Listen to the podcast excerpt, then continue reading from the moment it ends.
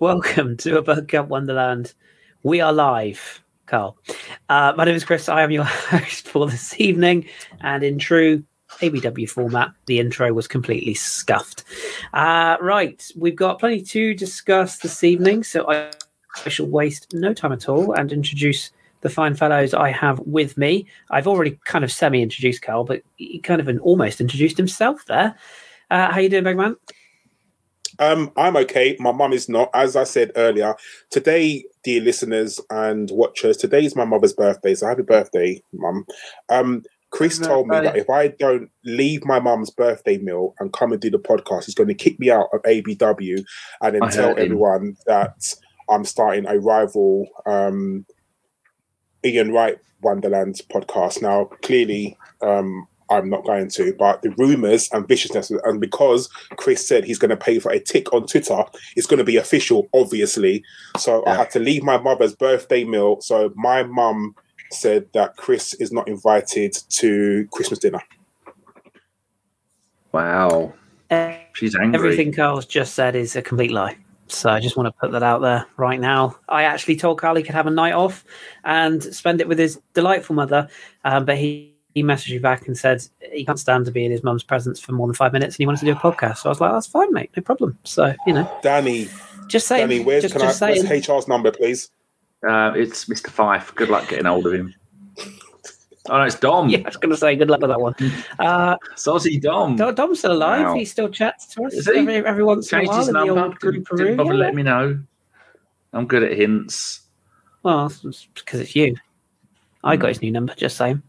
Anyway, Yeah. Danny, you're here. You kind of have to be because I mean, there's not many of us left. I mean, Ellis is like moving house. Josh is Oh, hashtag I fuck know, he's at Ellis. some kind of fashion parade or yeah, um, exactly.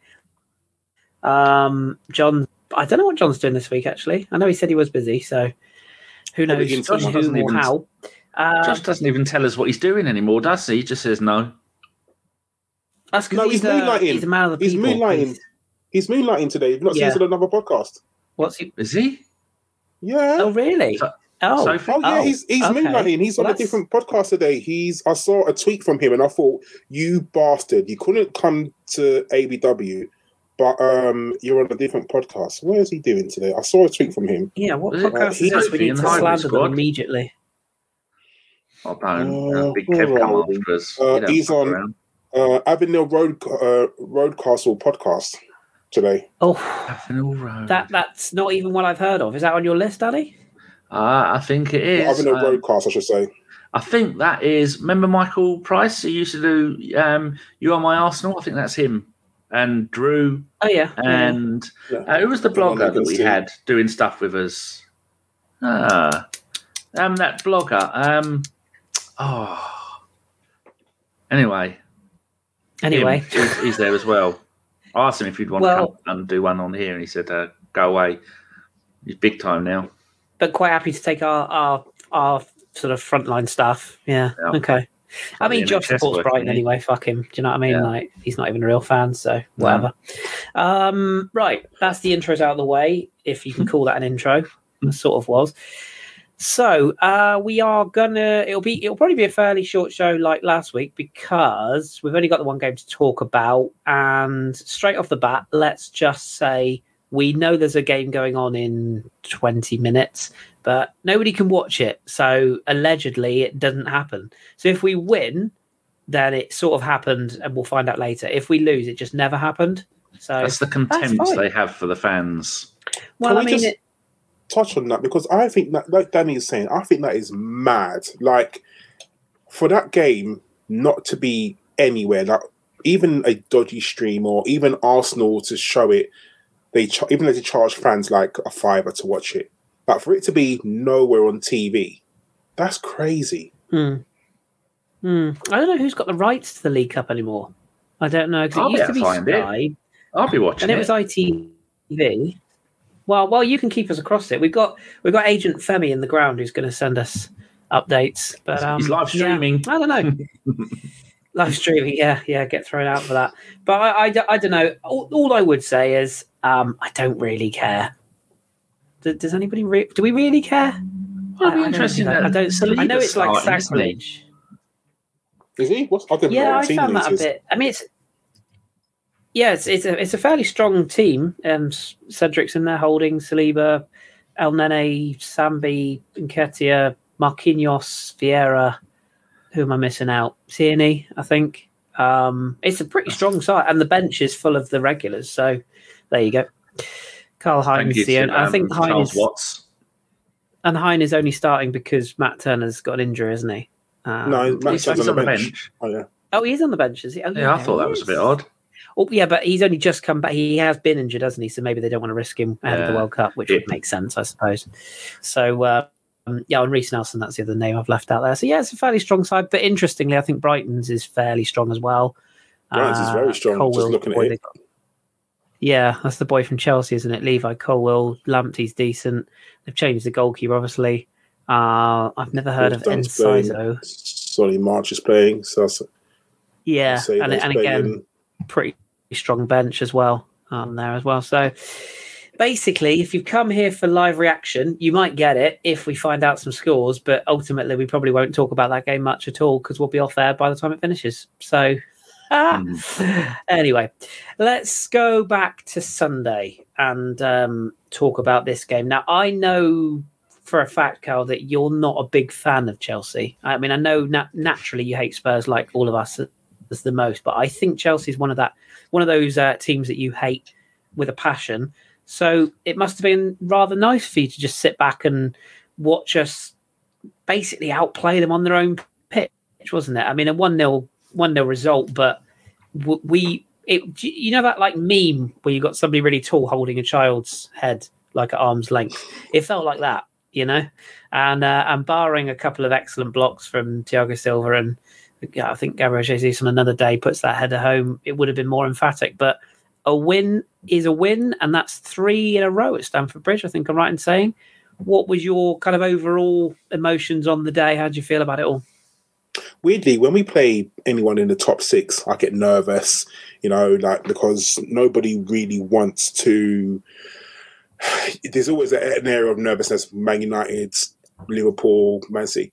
This is one of the games where I genuinely wasn't nervous, and I don't know if that was because of how badly Chelsea were or are or how good we were. Like from the kickoff, from the first minute, I wasn't like, oh shit, like, I'm really nervous about this game. Like, I don't know what could what way this could go. I was really, really calm. And I know people are talking about, you know, the whole Aubameyang factor, which I think we'll talk a bit later about, but I wasn't worried. And the fact that we controlled the whole game, that game was very comfortable for us.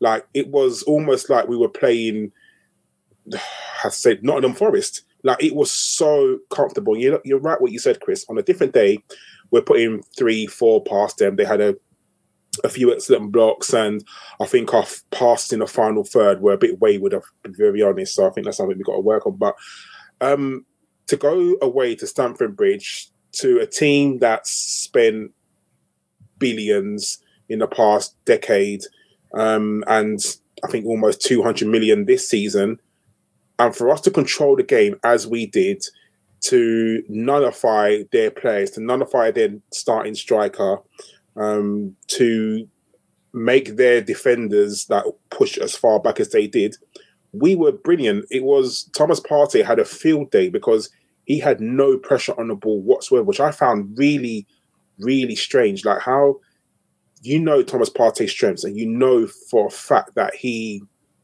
um, you give him time and space, he will spray passes left, right, and centre. And Chelsea didn't think to put a man on him, which is either tactically stupid of uh, their manager or they just couldn't handle us. And I think that in this game, you saw how good we can be. Like in certain games, you see the best of Arsenal and the worst of Arsenal. Like I think when we played Southampton, that's probably like the worst of Arsenal. When we played Leeds, because we were tired. And I think this game, you saw the best of Arsenal and just how good we can be. Yeah, couldn't agree more. And Danny, um, Carl's kind of read my mind a bit by talking about a couple of individual performances there. Thomas Partey is is he's one of those players that I think he's he's really found the groove, hasn't he? In, in recent weeks, in particular, like he's dominating that central midfield area. I think they highlighted it on a couple of channels I watched highlights of afterwards. His partnership with Xhaka is is really important, but his individual ability to kind of read the play and know where to be it doesn't feel like he's a defensive midfielder. It just feels like to me like he's just an all round midfielder. He's not by nature, he's not defensive, quote unquote, but seems to be in the right positions at the right times. And once again, you know, in a midfield of Chelsea's that was, meh, you know, but it's it's a game that you would you would think would be a tough challenge. I just thought he he absolutely breezed through this game.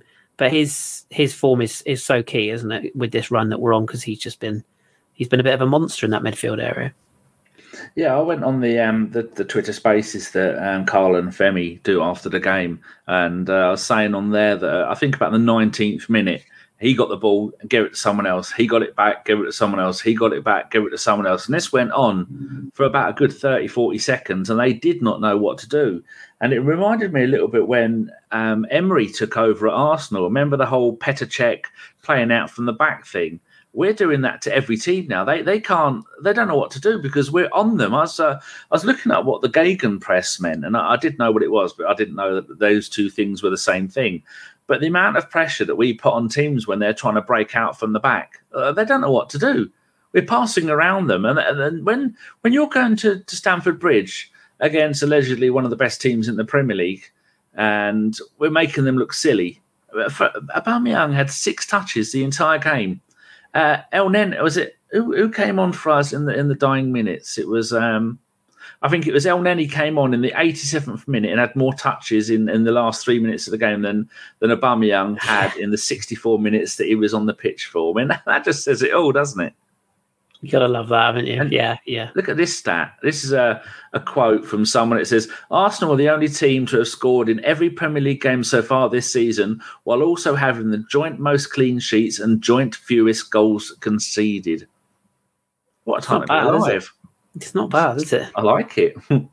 yeah, yeah, and and it's that it's that midfield area. Um, let me sort of ask you, Carl, about sort of given the praise to to Thomas Partey, but um, Granit Xhaka has been, um, dare I say, fucking excellent. Uh, if, if, you know, you know. Um, he, he's yeah, he's uh, he's just got a new lease of life, hasn't he? I don't know what it is. To me, it's it's not that we, we've been over the whole rehabilitation with the fans and the fact that he's you know he's gone full circle and he's almost a fan favorite now if not is a fan favorite but i think it goes deeper than that i feel like this is a player who's he's almost reinvented his game, hasn't he? He hasn't he hasn't just hit a patch of form. He looks a different player. You know, he he's still quite happy to start a scrap in the last minutes, but it was with the intention of wasting time. I think Chelsea lost two to three minutes of that eh, that stoppage time because of that. But he was very controlled. He still gets booked, you know. He still puts in the odd challenge that you sort of go, "Oh God," but his just his overall game, he does look a different player, and and arguably is is proving a lot of people wrong, including myself. When I sort of said that I felt we could do better, he's he's just a, just a new player, isn't he? And, and he's got that confidence about him, that dare I say swagger of a man who's going to a World Cup and is in banging form. Impressed you overall this season? I think he's got a new lease of life. I think when he first come to Arsenal, he was seen as a quote unquote defensive midfielder. And he's put it so his tackling wasn't the best. Um, let's to say that. And you're right, he had, and then I think he came in with a reputation that he had a hot head. So then referees played on it, and he got some very unnecessary red cards. Some deserved, I'll be honest, but some unnecessary. And you're right, he's reinvented himself. I think the fact that he can play higher up the pitch, and he almost is a box to box midfielder because whereas you know, he does come back and help out with the defensive side. He's also some the highest midfielder up the pitch. Like sometimes you see him in front of Martin Odegaard. So that is brilliant. He obviously Arteta has said, you know what, don't worry about the defensive side. I want you to play. And obviously he does that. He's got a great relationship with Martinelli on the left. Um, and I think why he also doesn't have to worry about the defensive side is that when Zinchenko's in there, Zinchenko is also you could almost say an auxiliary centre midfielder. So then he knows that if he loses the ball, there's someone behind him as well. So he's not having to run back and make them last ditch silly challenges that will get him into trouble, which I think is now brilliant. And I think what happens is now all teams seem to think that he's a defensive midfielder. I don't expect um, Granit Xhaka to be as high up the pitch as he is. So when he is there, people are like, "Oh shit, what are you doing there?" Like, I can't believe it. And then he just goes on and obviously has a shot, passes the ball, does what he needs to do. So for me, like you said, that you, Kris, he has um, changed my mind completely because I was a Granit Xhaka out. I thought um, two seasons ago, you know, I just wanted him out because I didn't see what he did. You know, he didn't really bring anything to Arsenal. He was in the squad always, but like, what did he do apart from just get booked and get sent off. And obviously, Arteta sat mm. down with him, seen his game and the coaches around Arsenal as well, and he's totally changed. So, you know, credit where credit is due. He's now playing excellently, and long may he continue. Yeah, yeah, strikes me as a first pick for Arteta now. And um, one thing that I think even when likes of Lacazette were were being heralded as being dressing room leaders, I think Xhaka has always had that he's always had that captain without the armband, even when he had the armband and, and all that was going on. He's very much the vocal leader in the team, isn't he? Now, probably him and Ramsdale, I think, are the two that stand out in that regard. So, all power to him. Um, Danny, uh, this question's been asked on a hundred different podcasts, so I'm going to make it 101 because why not? Mm. Uh, Gabriel Jesus, I mean, should should we be worried that that he isn't finding the net? I've said for weeks I could not give a toss if he doesn't score again for the rest of the season if he carries on playing as well as he is because his his ability to draw players out of position. That something else I love about him is is that his his work rate and his awareness of work rate. Like he doesn't just charge around the pitch like a headless chicken. If somebody steps out of defence, like Carl was saying, like Zinchenko pushes into midfield, the first player chasing back is always Gabriel Jesus when it's required. And equally, he's the first player to drift wide, which I will say makes it even more baffling that Mikel chooses to play him wide when Nketiah's in the team. But that's probably for another day. But would you be worried that, for example, that header, he didn't put that away? And there's another one that I think that was a really good save. Any concerns, or are you just quite happy that he's providing second assists and, and everything that goes in between? Well, normally when you've got a a recognised striker as your main striker, your big man, uh, as in big man, as in um, cost, wages, transfer fee, all of that lot. If he doesn't score, genuinely, generally, your team is in trouble. Look back at the Giroud; we should have won the league, but Giroud went that 16 game league games without scoring a goal. Um, but Aubameyang, about he was he was the main man. He wasn't scoring. We were doing terrible. Um, Ian Wright back in the day, Alan Smith back in back in the day and uh, even Thierry Henry, but a little bit less of him because we we got the same situation roughly now as we had in the in the Thierry Henry days. That if he doesn't score, everyone else around him scores. We've got we've had 15 different goal scorers this season. I looked this up before the show, and like you're saying, it doesn't matter if he doesn't score goals because he's getting assists and he's he his ability to run around. Although I don't like how deep that he goes, to he, he reminds me of Sanchez when he goes so deep to go and get the ball but it doesn't matter. We're top of the league. We're, we're one of the top, apart from Man City. We're never going to catch them on goals.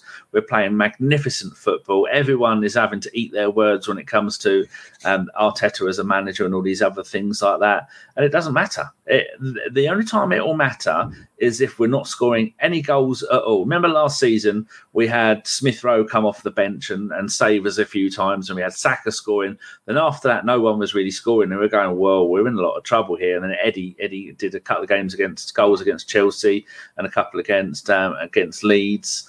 Uh, in that situation, if no one is scoring, then it's a problem. But if it, if it ain't broke, I mean, we're top of the league. We're running away with it. We're um, we're looking odds on to be second, at least second place in the league this season, which is why this podcast is called "It Has to Be Back On" because it has to be, doesn't it? well, I mean, I was going to ask that question later on, but maybe I could just chuck it in now. I'll ask you both. Uh, well, I'll start with you, Danny. I mean, if we don't, I wouldn't say if we don't win the league, that's ridiculous. But if we don't finish in, I would say the top three now, would that be deemed as a failure? Is, is the wrong word here, but it would, would it would be disappointing, wouldn't it, to to be I, th- I, think somebody was saying that you needed something like I don't know, was it sixty points from the second half of the season to secure? I just something like that. But um, we have got to be on track for being the closest team to Man City.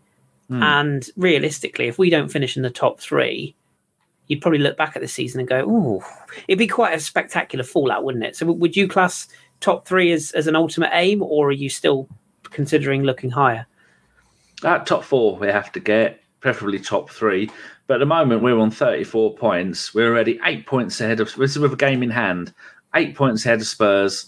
We're 11 points ahead of Man United, and we're uh, we've almost double the number of points Liverpool have got. They've got 19. We've got 34. So to be halfway through, we've got six games to go before we're halfway through the season, and we're on 34 points already. Uh, I'm not mm. worried about it at all. Uh, it's it's definitely going to happen, especially if we strengthen in in the in the transfer window. Because I'm not sure how much longer we can get uh, Partey and Xhaka to be the dream team in midfield. So knowing our luck, something's gonna gonna go wrong.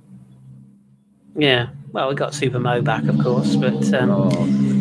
Yeah. Um, Carl, do you the same question to you before I ask you another one? But would you are you aiming at are you sort of saying top three is, is a minimum or are you still happy with top four or are you do you have any concerns that we can't keep this run going to secure that top four place i just think top four has to be the minimum even if we end up fourth the goal was always to end up back in the champions league goal that that was a goal last year that's the goal this year nothing has changed does it matter does it matter by the way if we finish fourth third or in terms of qualifying rounds is that still no, a thing? because there was no more qualifying rounds, is there? Because uh, ended okay. full. Remember, Spurs went straight in this year.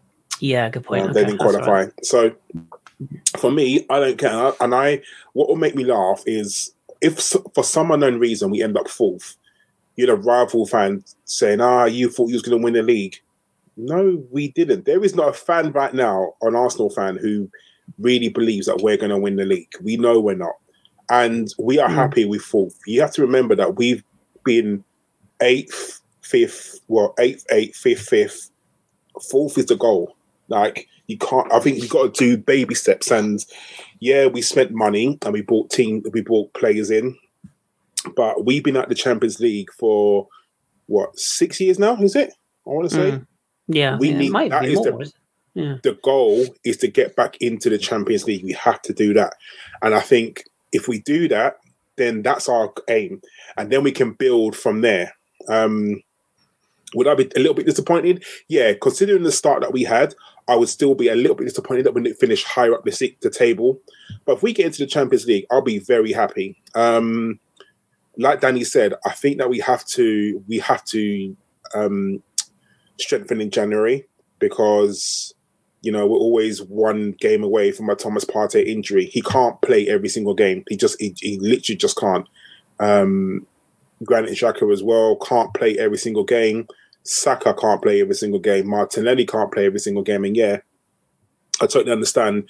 You know, Elneny's coming back. Smith Rowe hopefully should be back after the World Cup. Um, so we are getting some of our injured players back. I think this league run that we're going on is brilliant, and like, we're just going to enjoy it. I don't think any Arsenal fan really thinks that we're going to win the league, but if we can challenge, that puts us in good stead because when we do have that Champions League money and Champions League status, we will get different brand of players who will be more mm. willing to come to us, and we can pay a little bit more for them. Yeah, and more importantly, keep the ones we've got as well. I think mm. that's massive because there's what three or four players that we're looking at new deals for that you know we really could do with keeping keeping hold of. Um, Plus, you look how Man City have been about Haaland. Oh yeah, imagine. Well, I mean, he, do, he does like an injury, doesn't he, as well? So yeah, you never know. That's, and by the way, man. that penalty they got was an absolute joke at the weekend. By the yeah. way, that was never a penalty. Never. No, De Bruyne is a wonderful footballer, but he's also a cheat. Um, yeah, that yeah, that question from from Stoof is an interesting one because I don't know. Thanks, Kat. I don't know what the circumstance is if uh, an English team wins the Europa. Um, I presume it just extends the place. I guess. I, well, I guess sort you of. You can't what, have five in the Champions League. No, but I guess what he's what he or she sorry is um is alluding to is say say Man United won the Europa League um, and they're already in it and they finished outside the top four, do we lose a place because they have to go into it or not? Um, Boy Dio's actually just come in. Europa League winner is an addition.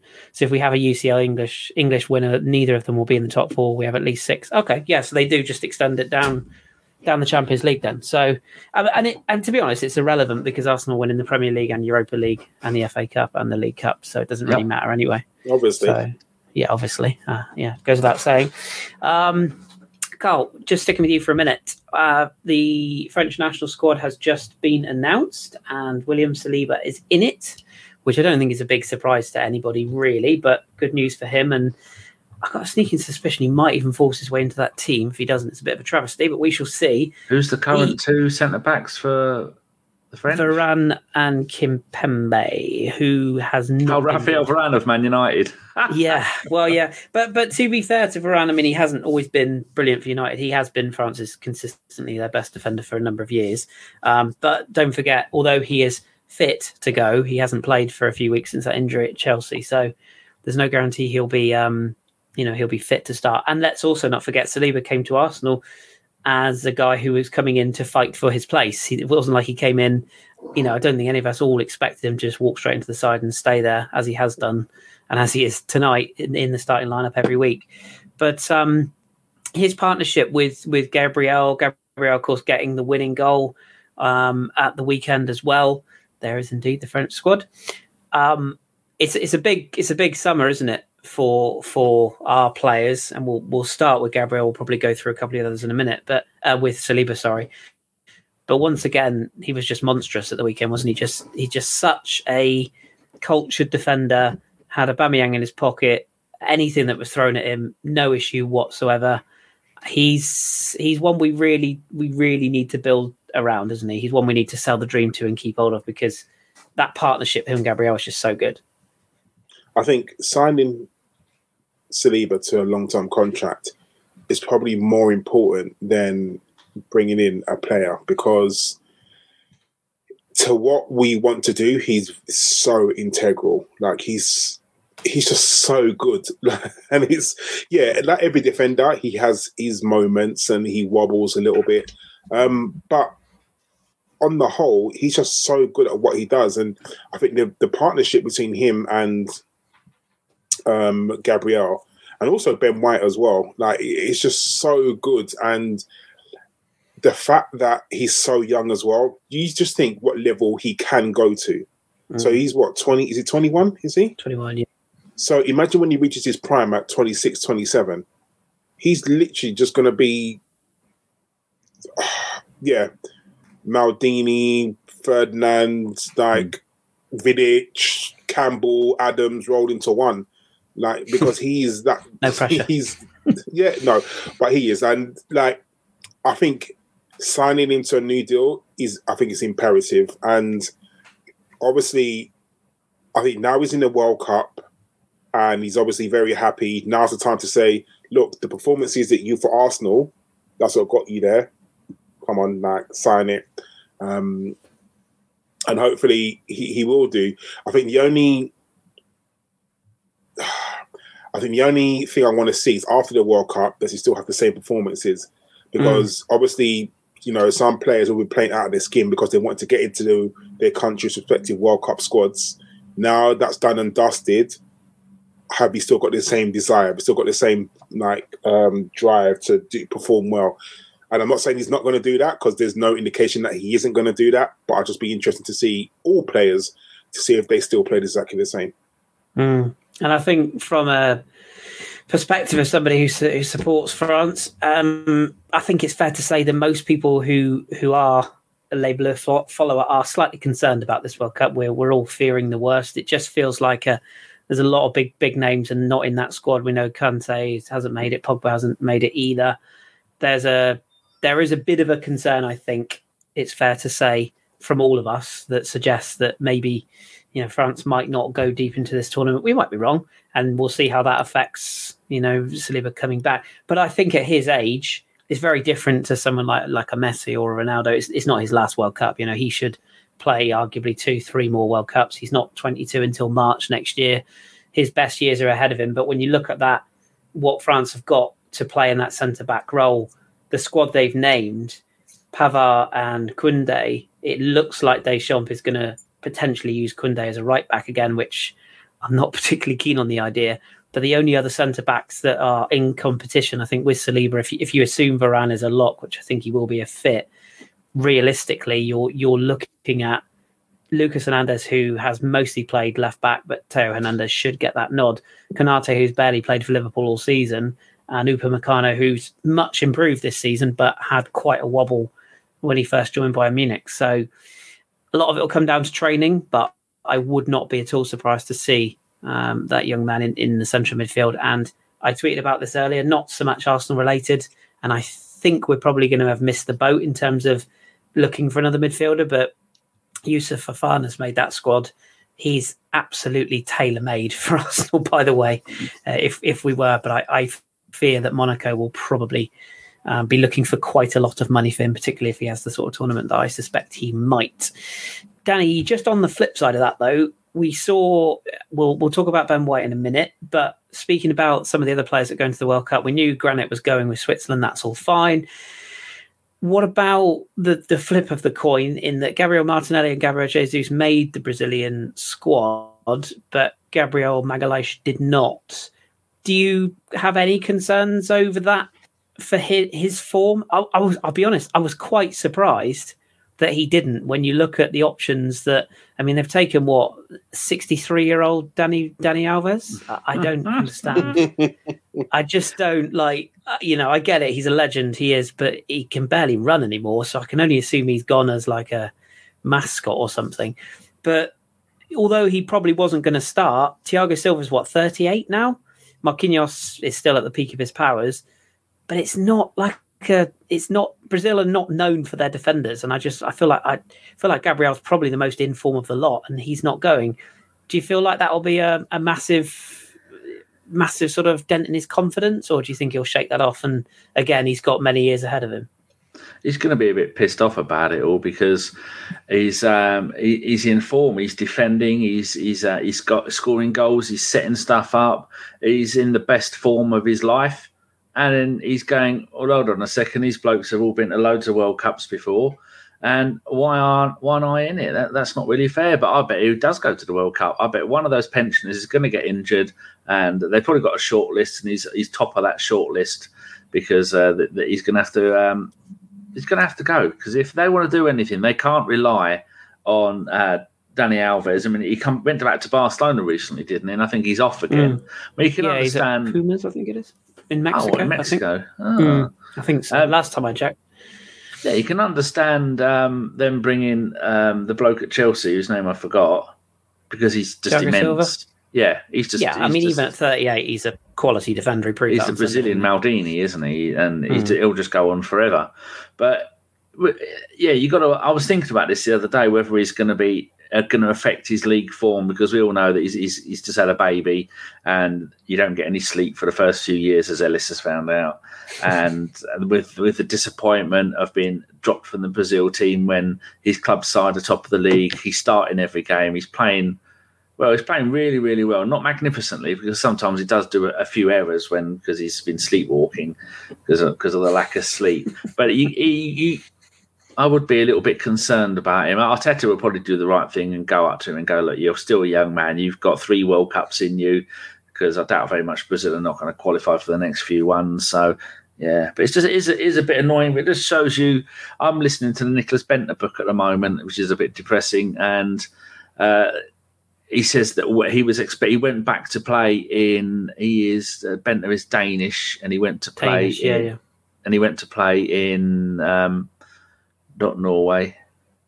Oh, whichever he club. Went, Rosenborg, I think he went back to. Rosenborg in Denmark, yeah, yeah. Ah, there you mm-hmm. go. Uh, and he said, uh, I went back there. I was playing really good football. I was top goal scorer the season before, and then the manager just dropped me. And he says that broke me. Mm. He said after that, yeah. I had no, I didn't want to play football anymore. But it's different ends of their careers.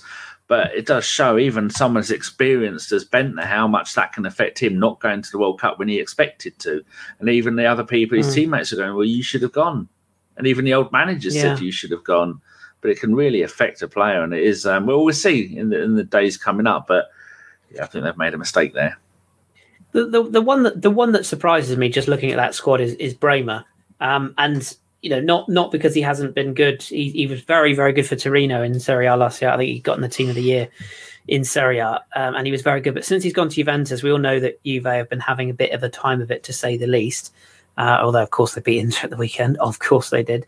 But that's probably the one that surprised me slightly, just because I f- I feel like on form, I feel like Gabriel should go. But then you look at the squads, and we'll come on to England in, in a minute. Some managers just have their favourites, don't they? And they just, no matter what, they're going to take them. Um, I think there's talk that uh, was it there was somebody in, in the Spanish squad. I'm sure that Xavi was thinking about taking. And I think some people like what? Um, but yeah, I mean, I, I think I think it's just a case of that. Um, is it Tet, is it Tet, uh, Chiche, isn't it, the Brazilian manager? Maybe he just prefers Bremer, and that's the way it is. But uh, yeah, Gabriel doesn't strike me as a guy who will get down in the dumps. The one I was worried about was Martinelli because I felt like that would have broken him. Um, so I'm really glad that he's going, even if he won't be a starter. Um, although if he'd have, if he hadn't have gone and, and Richarlison fraud had have gone, I probably would have thrown my desktop out the bloody window. Anyway, let's talk about England if we must. Um, ben White, Carl, he's he, he's a very likable bloke, but he's also an exceptionally good footballer. And I, I feel like at the start of the season, we all sort of saw him at right back and we went, really? Like, we knew he could probably play holding defensive midfielder. But the thing I really like about him at right back is he's just got on with it, hasn't he? You know, he's essentially been taken out of centre back where don't forget he was he played very well at centre back last season, but Saliba came back and it's almost like Arteta went, I, I kind of want to play both of you, and and he's he's not only out outshirted, uh, if that's even a phrase, Tomiyasu was injured, but he now to me feels like the automatic first choice at right back. He surely he's got to get in that England squad, hasn't he? Just for his versatility alone, but he's banging form, isn't he? Like everything he does whether it's chipping the ball onto Martin, Martin Odegaard's head as he did on Sunday, which amused me greatly, um, or his deadpan interviews. But that, all that aside, his footballing ability, he's he's a quality, quality player, isn't he? Ben White is really so much underrated. Um, Fifty million pounds is now looking like a steal for him, Mm. to be honest, because he's so versatile. Um, should he go to the World Cup? Of course he should. Put it this way: if you if, if you have Maguire in your squad, um, there's no way Ben White. If you're looking on form, and I think that you should always pick a team on form because as the players are playing well, Ben White should be starting probably with John Stones at, uh, for England centre backs. Both of them at the moment are playing at right back because John Stones is playing right back for Aston. Hear me for Manchester City at the moment, but those are the players in form. But we know that England won't. England will have Dier and probably um, Maguire at centre back, and that just says I'm it all trying not to laugh. for, for me, like it's a joke. So Ben White has to go to the World Cup and he has to start. But I got a feeling that he will go to the World Cup, but he won't even kick a ball, which for Mm. me would be so sad because Gareth Southgate has his favourites. Like he's talking about bringing Kalvin Phillips. Kalvin Phillips has played 13, and that's one three minutes of football this season Mm. and they're talking about bringing him into the England squad. That is an absolute joke. How can someone who's played 13 minutes of football be in the England squad? How can Maguire, who ne- didn't kick a ball, didn't start a game for Manchester United until their last um, Europa League Cup game, but he's looking to Hmm. be England starting centre back? It's a, it's a joke, and this is why I, I have an affiliation with England because I do like them. Obviously, it's the country I live in, but um, I can't. sometimes they kick themselves in the in the foot, and this is what they're doing now. So it is what it is with them. Like, um, but Ben White has to be in that squad. He has to be, and he should start because he's just so in form at the moment. He's got a great relationship with Granit, him with um, Saka, which is another person who will definitely go to the World Cup. So yeah, you're looking at it thinking, yeah, it's brilliant, but you know, Gareth Southgate's going to pick who he picks, and he probably will end up throwing some surprises in there and looking at it thinking, what are you doing? Like James Maddison. James mm. Maddison has to go to the World Cup, but I've got yeah, a feeling that he'll miss out. Yeah, yeah, I agree. he's and, and I know he divides opinion. Maddison, you know, he can be a bit flashy, but on, on form, he's one of the best English talents in in, uh, the Premier League right now. Um, it's okay though, Carl. Come, come across. Come to the dark side. Follow the French team. You'll be fine. We'll look after you. You know, experience success. Something England will never have. Um, before I get cancelled, uh, let's move on swiftly. Uh, um, I, I, wanted to, and I, I, appreciate, like, don't get us wrong, guys. We're as delighted as anybody that we beat Chelsea, and uh, you know, uh, love to sort of go into it in more, more, depth. But it was one of those games that, barring the goal and the fact we won the game, there wasn't a huge amount to talk about. Uh, I suppose I would be remiss not to mention uh, that it is nothing personal.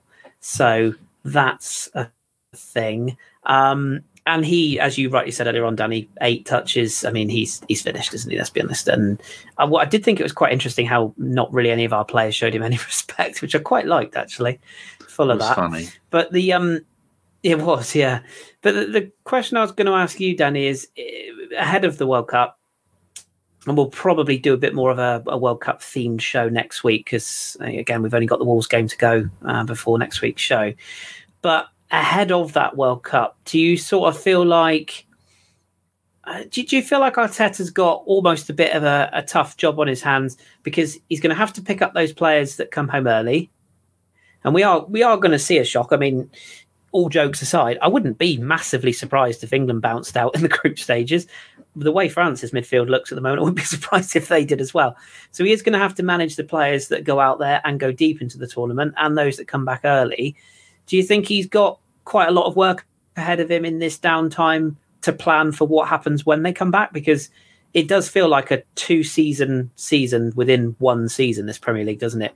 We could mm. come back and we could be hopelessly out of form. Liverpool could go on an eight game winning streak and we could end up fifth. You know, it, there's a lot of work for Arteta to do with the players that he keeps back and the, those that go to the World Cup. Is that anything? Is that concerning to you in any way, or are you just going to deal with it when it happens? Well, we've seen what wonders Arteta can work during a water break during a game. We can rearrange the team. So, so if he can do that in two minutes, just imagine what he can do in, in, in a month. It's going to be fine. Um, the, the players that will go, they are. I don't think many of them are going to go that far, other than possibly, like you were saying about France, they, they might go a little bit further, but they've got their DMs missing and the talisman and in Pogba and the I can see England struggling because I've got PTWD, post traumatic Welsh disorder, so I can't even talk about those after being abused for years and years, been told to shut up. So uh, I, I, those guys. I don't. England's group shouldn't be that hard. So, but then again, Ramsdale isn't going to be number one. Ben White isn't going to be playing because um, Southgate is an idiot. So I kind of you know, it doesn't matter what I wish because if I if my wishes come true, I'd I'd be looking like Brad Pitt and I'd be able to fly. But the God, I've said that. I forgot what I was going to say now. But I'd like to see England get knocked out in the. I'd, I'd like to see England muck it up, lose all their games, and Southgate to get kicked out and get fired, and then be off to Man United as their next manager because being English and watching these teams, we have had a couple of generations of amazing, talented players, groups of brilliant players. And when you've got a fucktard like Southgate in charge, if he could, he'd play eleven right backs because he's a, he's a he's a shit player. He was a shit manager at Middlesbrough, and he's a shit manager for England. But because of the the quality of the players that he has got, he managed to get to the final. But then fuck the final up because he's a moron. And I'd, I'd really mm. love, I'd love it. I'd really love it to see England fuck up, get knocked out in the group stage, and um, the USA and Iran to go through to the next round, and, and can, just to get rid of him because this this current crop of brilliant England players and some of the older ones like like Sterling, who's, st- who's still got it, who's still a brilliant player, but they have been wasted with that dickhead in charge. Mm. But it is, a, it is a tougher group than it looks on paper. I think I do. I mean, Iran are no mugs. USA, it's it's almost like a derby, isn't it? For whatever reason, um, they'll raise their game, and and you know, Welsh is literally a derby, isn't it? So I mean, I, yeah, I, I do think it will be pretty pretty tough. When is it they announce their squad? Is it tomorrow? England squad? I don't give a fuck about the World Cup. No. Yeah, they announce it tomorrow. Yes, It is tomorrow. tomorrow, is it? Okay, okay. And I think of our squad, am I right in saying that only, as it stands right now, I would say it's probably only Xhaka and potentially Saka that are automatic first team picks that are going. Am I right? I can't think of any others. Oh, Tomiyasu, if he's fit. And Partey. Um, who's the other one? Partey. Oh, Partey. Partey, of course, with Ghana. Yeah, yeah. Um, Norway didn't make it. Egypt didn't make it, did they? Or am I imagining No. that? They didn't. No. I don't know. Uh, so yeah, because you'd imagine Martinelli will be a reserve. I think even Jesus. He's had an incident. Just pulled my mic out. I got so excited. Sorry. He's back in. Um, Um, all that England talk. Yeah, you want to unplug I- I- yourself? I got so excited. Um, yeah, I imagine Jesus is going to be a, a reserve. I would have thought because I, I think they're going to start with Richarla Fraud or some other mug. I can't even remember who. They, well, I, they might play Neymar as a, as a false nine. To be fair, A Portugal. So, yeah, Vieira plays a lot for Portugal, doesn't he? But I don't think he's a. isn't he under twenty ones? Oh, that's it. That's where he scored all the goals for the under twenty ones. Yeah, I think he got yeah. seventeen So I don't think. in twenty odd. Yeah, and and of course we'll be getting um, uh, hopefully getting uh, Smith Rowe back fit while everybody's away, so Yeah. that'll be good. Um, but yeah, I, I don't, I can't, can't. Will see Cedric go many with. Portugal? no. There, there was played. suggestions he might. There was suggestions he might. There wasn't there. I, I was reading about this somewhere. Um, I think Portugal's is released tomorrow, and there was some suggestions he might squeak in because I think they had some injuries in that department. But um, if he does, I don't think he's going to play. Let's let's say that much. Mm. But yeah, it, it is all very He's it's all very random. though. Yeah, yeah, I and thought he's, he was he's older not as bad that. a player as everyone says. I mean, he's not. You know, he's not a starter, but it's uh, it will be interesting. Um, are you? Am I right in saying Arsenal one 0 up? By the way, Oh, Well done. I will let you Arsenal. know. I will let I will let you know the scorer when I get confirmation. Um, yeah, but um, it, it, mm, it's Eddie and Nketiah, I believe, who scored. He needed that. He needed that. Um, yeah, World Cup games. Am I right in saying they're going to be at? I think I read somewhere. Is it two, four, seven, and nine? Is that the UK times? I think. Yeah, and yeah, I know, it's two. I think it was two five. So uh, yeah, I know it's definitely one at two o'clock. And there's definitely one in the evening, um, and then there's one at Later in the evening. night. Yeah, late late evening kickoffs in the UK. What could possibly go wrong in the run up to Christmas? Although sharing just a personal story, because why not? Are, are either of you? Well, you're both old enough because you're my age. Uh, although Danny's 20 years older than me. Do you Easy remember? Do you remember uh, USA '94 when we had all the kickoffs at like 11 o'clock at night, and and probably South Korea actually as well? Was that 2002? I kind God, of enjoyed that that. one. I remember. Not- I remember that one more. I remember waking up at like five o'clock to watch a game. I can't remember which one it was. Yeah. People going to like the pub at seven o'clock in the morning and having a full Mm. English and a pint. Like, yeah, watching England, Nigeria. just watching the Um, Arsenal goal. Yeah, I, I, Aquinas gets the ball in our half, runs the length of the pitch, passes it left to Eddie, who just taps it in. so what you mean there is Marquinhos runs the length of the pitch eight times, volleys it over the back of his head, and then Ketia takes it down on the left testicle, does a bicycle kick four times, and rifles it into the net from 87 yards. Superb goal. Something Love like that. It's they, they show the Uh, highlights on Sky I mean, Sports News. Okay, splendid. I've got the Man City game on uh, on the phone here, so But, yeah. Anywho, well, that's good. Uh, well, well done, well done, us. Um, yeah, but no, I, I just remember those World Cup games. I remember it being quite fun because I was back at I was back at school back in those days, ninety four. So I'd have been what eleven, yeah, and um, I just remember like staying up. In fact, I remember watching it on a portable uh, color TV that you actually had to press the buttons in to change channel. That's how how long ago it was. Good times. good, good times. Uh, right. Let's just have a, a very brief look ahead to, unless is there anything else any of you want to add on Chelsea? As I don't really want to give Aubameyang much Um, much more. No, Yeah. no, we don't give him much pray, um, much speaking about. It it was just nice to see him fail. Um, I don't Mm. really care. He's not an Arsenal player no more. Like he's left. He probably won't be a Chelsea player for much longer if they get on Nkunku. He could be a Um, footballer for much longer. Do you know what I mean? Like, um, because Chelsea are really after another striker, so we'll see. Listen, um, like everyone here, I'm just happy that we won, uh, especially against a team Mm. that's you know supposed to be a top six, or a top four rival, even. Um, and to put Mm, another nail in the points off them, confidence, yeah. yeah, and just that doing that and just getting. I think it was really important for us because if Man City had ended the um, the weekend ahead of us, you would have not heard the end of it. Oh, that's it. They've won the title now. That's it. It's over with.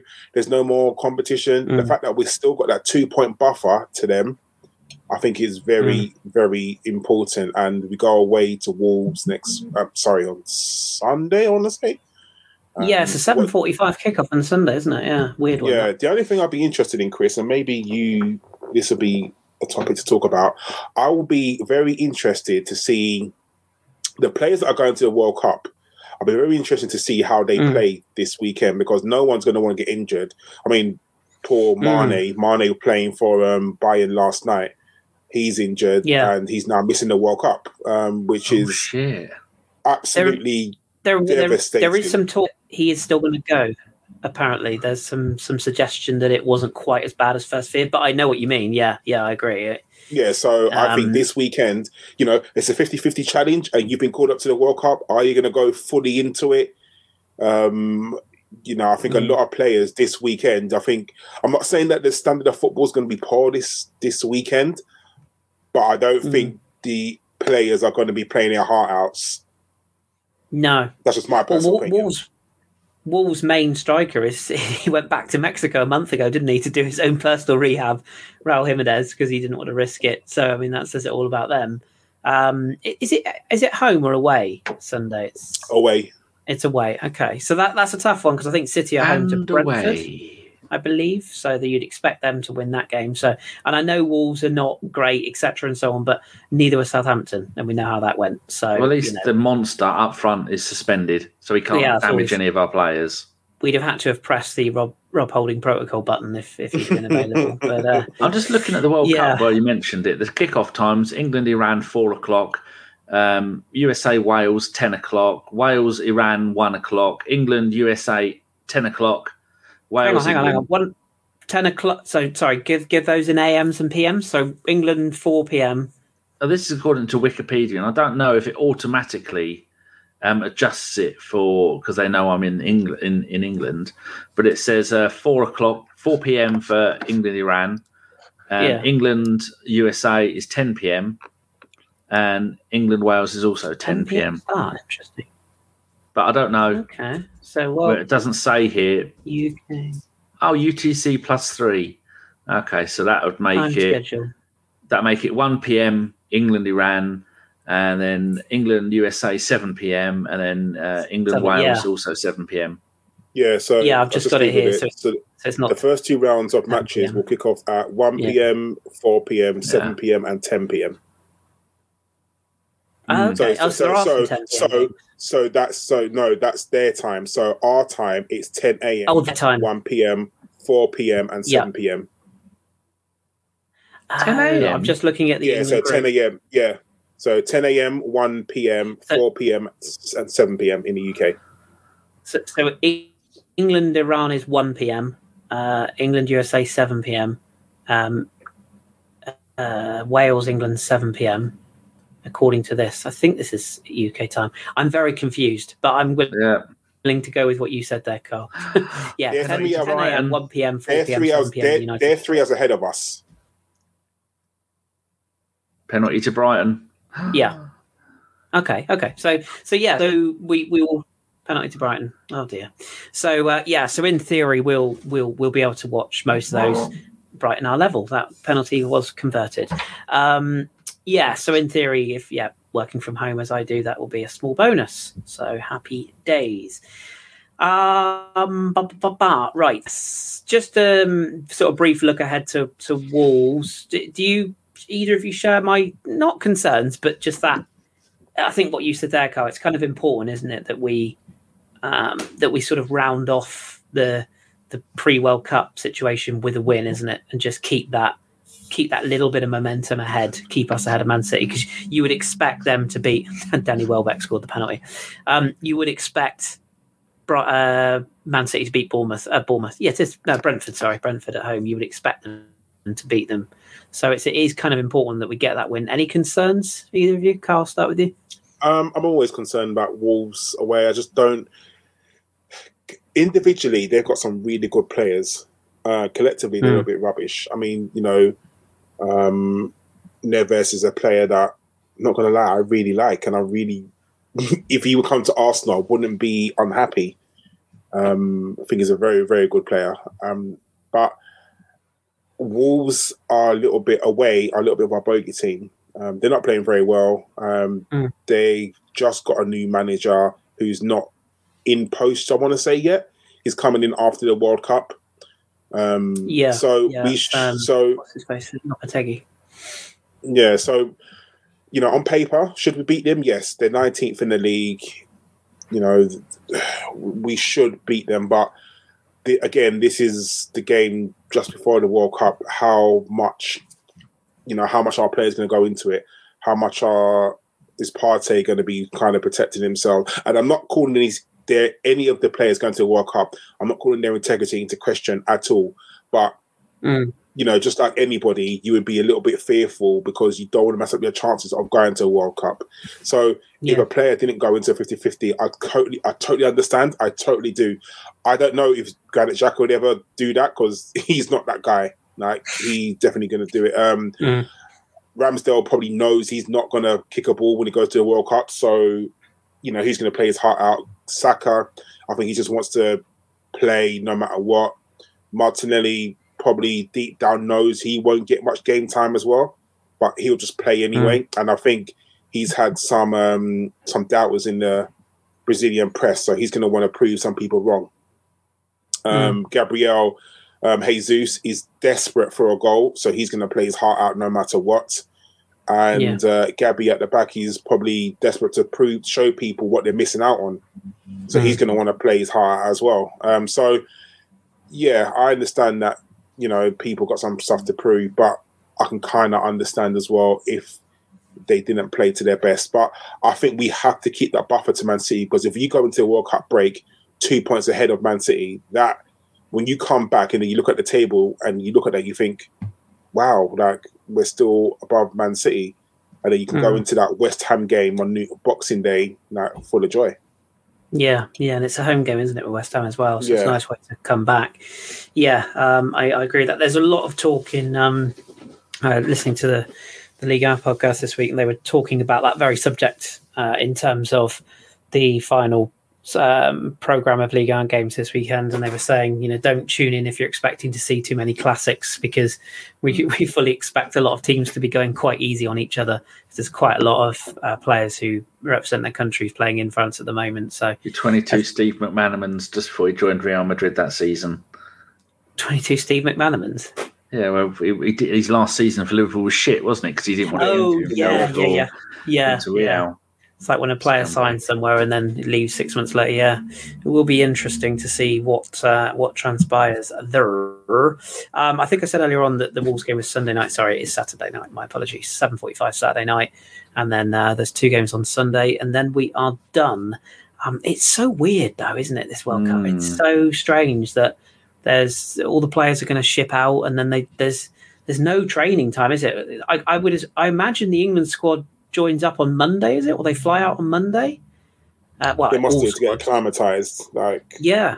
And if they kick off on Friday, that's literally four days, isn't it? Like five if you include the actual day they arrive. But when you think, yeah, you've got to fly over there, get yourself unpacked. It's, it's like when you go on holiday, isn't it? Like you don't really count the first got the suitcase day, out. yeah, I mean, you, you don't thing... count the. Sorry, go on, Kris. No, no, I was just going to say you don't count the first day because you're traveling there, and you don't really count the last day because you're traveling back. It's all the days in between. So yeah, yeah. I think the only thing is we don't need to talk. We players don't need to get fit per se because mm, they should be fit. I think it's just literally just about tactics. Like you're surely, as soon as you get there, all you're working on is tactics, not about getting fit. Because even in the summer, you know, you have that little break, like maybe two weeks, and then you go to the World Cup. These players should be Mm. totally fit. So Gareth Southgate shouldn't be working on fitness. He should be working on acclimatization for the weather because players in England, they're leaving, what are we now, 13, 14 degrees. And then you're going into Mm. uh, a country that's going to be 25, 26, 27. You need to acclimatize. Yeah. You have to, especially if we're going to be running around for 90 minutes. Um, Yeah. So he should just be working on tactical setups and things like that. But this is Mm. Gareth Southgate. Who the fuck knows what he's going to do? Um, to be should honest, be but, working with a um, better manager. yeah.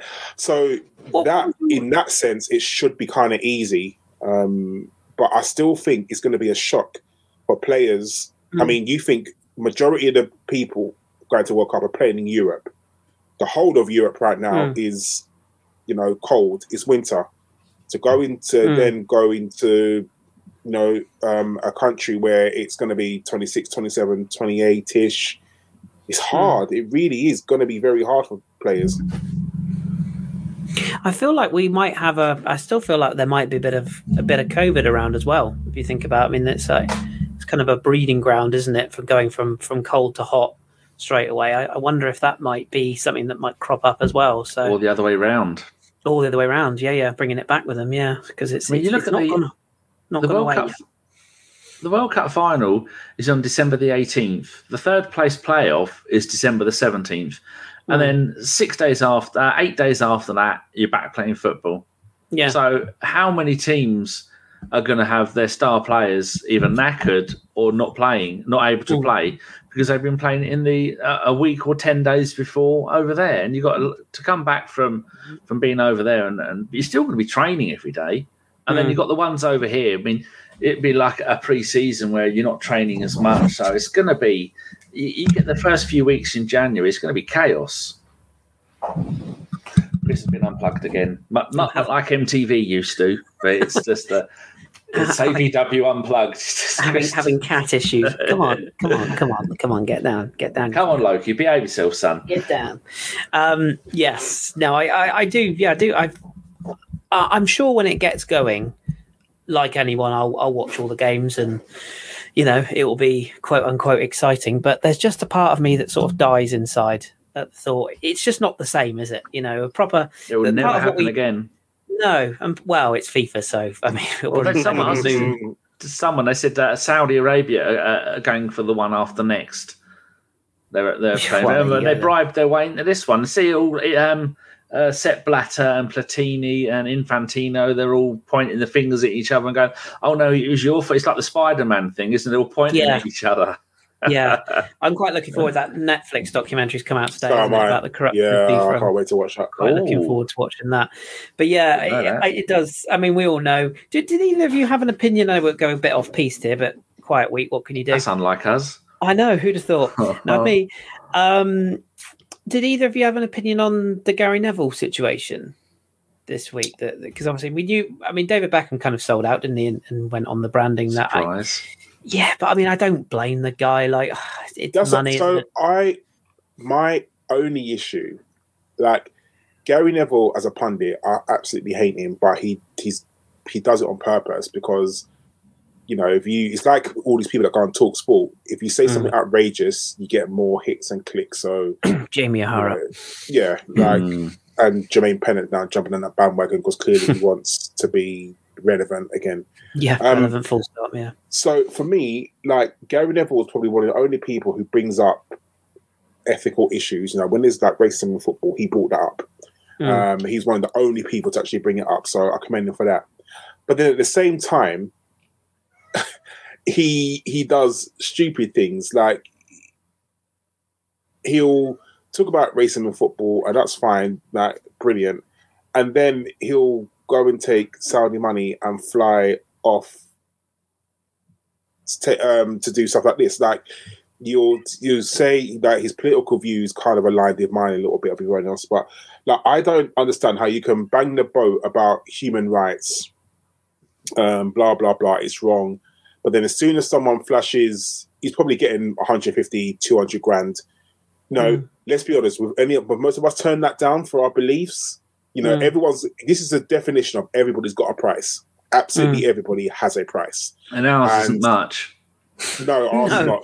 Anyone wants to send me over? I'm still available. so like for me don't be banging the drum talking about oh they've got issues and it, the world cup should never have gone there and rah de rah de rah blah blah blah and then at the first sign of someone wants to check at you you go jump ship like you Mm. can't have it both ways and for me he did so he's working for beIN sports i want to say is that correct yeah, yeah. The Richard They- Keys channel. they are literally going to tell him what he can and can't say. So when you talk, he's not going to be able to mention human rights when he's commentating for them, and he's just saying that he's going to mention it. I guarantee you, that's going to be in his contract. Don't talk about that because who are beIN sports owned by? Mm-hmm. There you go. Qataris. So yeah. there you go. So he's not going to be able to say stuff like that. He's not going to say anything controversial at all. So Mm. you can't have, you can't be waving the white flag or the white knight flag, putting on your white hat on, saying, "Oh, I'm the champion for this, that, and the other," and then taking their money. If you really want to take a stance, don't go, or just shut your mouth and just Yeah. take the money and go. Like if he just took the money and then not mentioned about all the human rights stuff, no one would bat an eyelid. No one. But Mm. he's shutting off his mouth. So that's my only issue. But do you know what? Like you said, everyone's got a price. More power to him. So if someone's going to pay him 150, 200 grand to go out there, I'm sure all of us would be doing exactly the same thing. Let's be very honest. Mm. Yeah, yeah. I do feel like a lot of people can't win, and and listen, I'm I'm not going to go on, you know, a, a sort of a rant about any anything to do with this because, well, I mean, f- f- that's very good from procrastinating Womble. Um, yeah, for, Read for, out what he's put. Gary Neville understanding ethics is tantamount to a dog negotiating the concept of Christmas. Um, but yeah, I, I, I just for, for me, I just feel that if if you really believe, or if it really affects you, etc., then and you choose to not watch it and you choose to be no part of it, then full respect to you. I love football, so I'm going to watch the tournament. Am I being completely honest, hand on heart? Am I going to be thinking about the questionable? Um, I was going to say the word antics. It feels a bit wrong to say that. The questionable human rights standards and, um, uh, you know, sort of views of that country whilst I'm watching the World Cup. No, I'm not. Like, and that's just me being honest. That doesn't mean I don't. That doesn't mean I agree with it. It doesn't mean I think it's acceptable to throw homosexuals in jail or you know kill migrant workers or whatever. Of course I don't. It's absolutely horrendous. But the facts are, it's it's not something that I'm going to be thinking about because it's not something that directly affects me at the moment. And I appreciate that's not the way to look at things, but it's just kind of how it is. Um, and I'm not going to just sit here and say I'm not going to watch football because of how I feel. I, I don't know. I, I just don't think you can win. And I, I feel like the bigger problem with this whole World Cup is is the FIFA situation, is the fact that this is blatantly a corrupt organization, it, allegedly, um, and it was very much in my mind anyway. Personally, I feel like they bought this. I just, I just do. I feel like this was a bought World Cup, very much rigged, allegedly, um, and this is probably going to be a one-off until 10, 15, 10, 20 years time when, as you say, Saudi Arabia or Bahrain or one of the other countries decide that they want to go. Um, and that's just the way it is. But yeah, obviously, if anyone who's been affected by what's gone on over there, and indeed, one thing I would would say, all joking aside, if somebody said to me, "Chris, you got two weeks off work. Here's a ticket. Fancy it?" I'd be like, "Oh hell no." there is nothing that would get me over there. As much as I'm sure it is a beautiful country, and and you know I'm sure the weather's lovely, etc. I you just know that there is going to be something's going to go down, isn't it? Um, and I suppose the, the concern I would have, especially with, you know, it's not just England fans. There's plenty of very much dickhead French fans, Spanish fans, etc.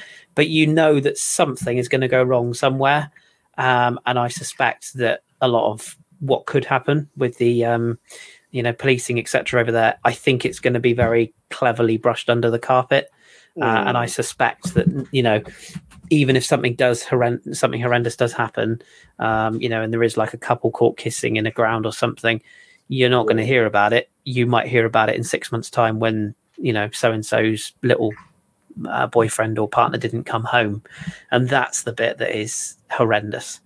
Um, so if I'm advising anybody, just sit at home, watch it, you know, from the TV. Um, you don't have to feel bad about watching it. You can feel uncomfortable about what's going on there, but ultimately, I'm not paid to uh, to change the circumstances. Um, so there you go.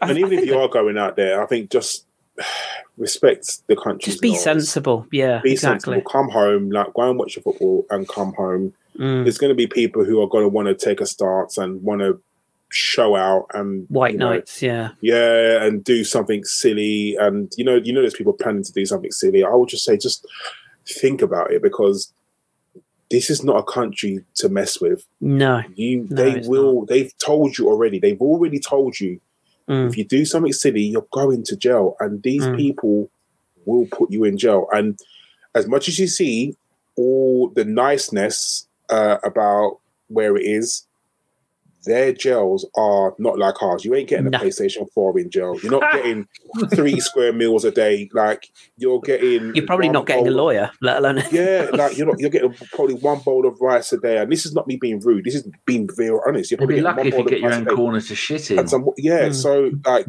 just you know just be sensible people if you're going out there and come home safe like we all want to go out and watch the spectacle of football no matter who you support whether it be Mm. spain france england whoever Mm. go and watch football and come home And it is exactly right. And it is just a game at the end of the day. If your team gets shafted and you go out in the first round because of a dodgy penalty or whatever, suck it up, come home. You know, don't don't go out and cause a bloody stink. Um, and unfortunately, uh, it's the biggest cliche in the world, but it is always the small minority that ruin it for others. And um, I just hope, particularly that England USA game, I I have some concerns over, and possibly the England Wales game.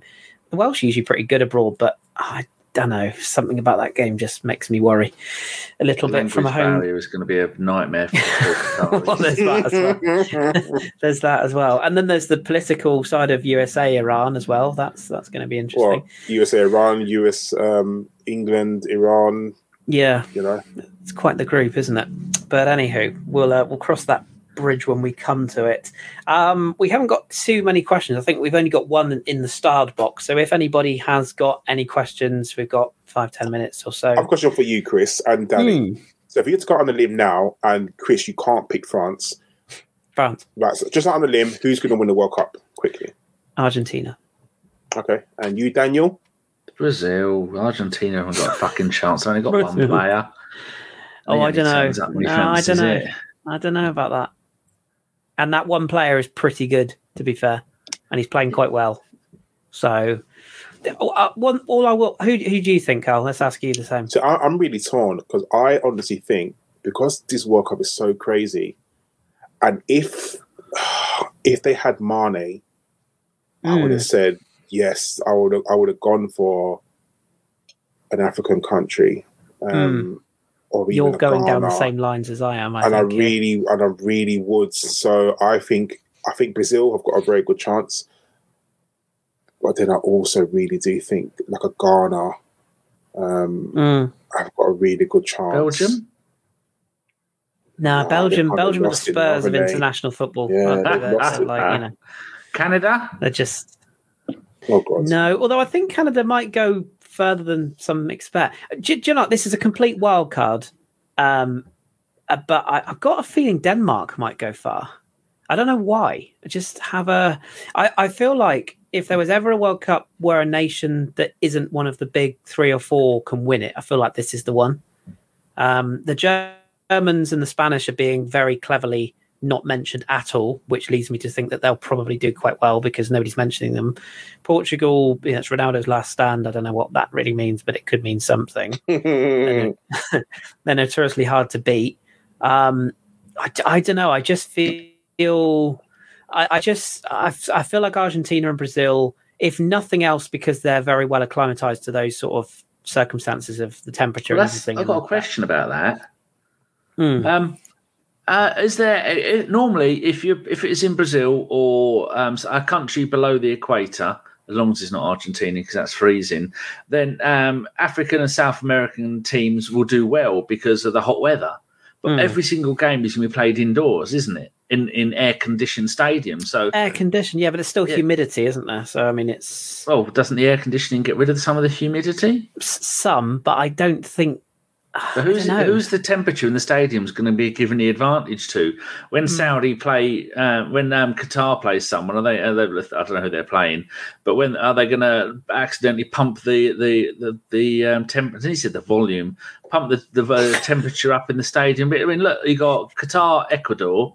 You got Qatar, Hmm. Senegal, but then you got Qatar, Netherlands. All you have to do is pump the volume at the uh, the There's- temperature there's- up to 30, 40 degrees.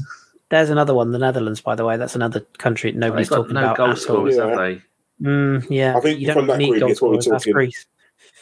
I think you're probably talking Senegal and um, Holland going through from that group. But, Yeah, um, yeah, I think so.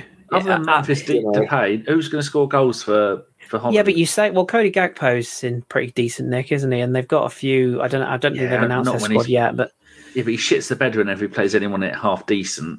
Hmm. Yeah, I, I don't know. I just uh, and, and as for the temperature thing, the one caveat I'd say to that is they're only air conditioned matches. They'll be out there training in high temperatures, aren't they?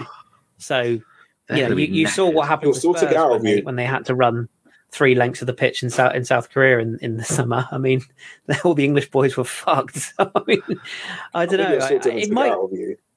Yeah, and it might make no difference at all. It might make. I I, I feel like this is going to be like you said. This it's one of those World Cups that it's going to come down to a huge slice of luck who wins it in terms of like who just happen. I, I feel like it's going to be the team that are most balanced, that are able to rotate, that have the most balanced squad, that are able to to you know to win key games at key times. But and I think it will also depend on halftime. By the way, Arsenal won one. Um, I feel like it will be. I just feel like you'll see a team that will get through the group stage and, and it'll come out of nowhere, and they could be a team that go Mm. far. And and genuinely, I haven't looked at the at the standings of the groups and how they all work and who could draw who. I think I'm right in saying France could get England in the second round. I think I'm right in saying. Yeah, that's correct. Uh, And I think. So would it? Am I right in saying Brazil could draw Argentina in the semis? I think I read that somewhere. no. so I mean, it's. Didn't go that far. Mm. so, So, I mean, it help? Go on. no, no, You no, keep no, leaving gaps. No. Sorry, that was me done. Yeah.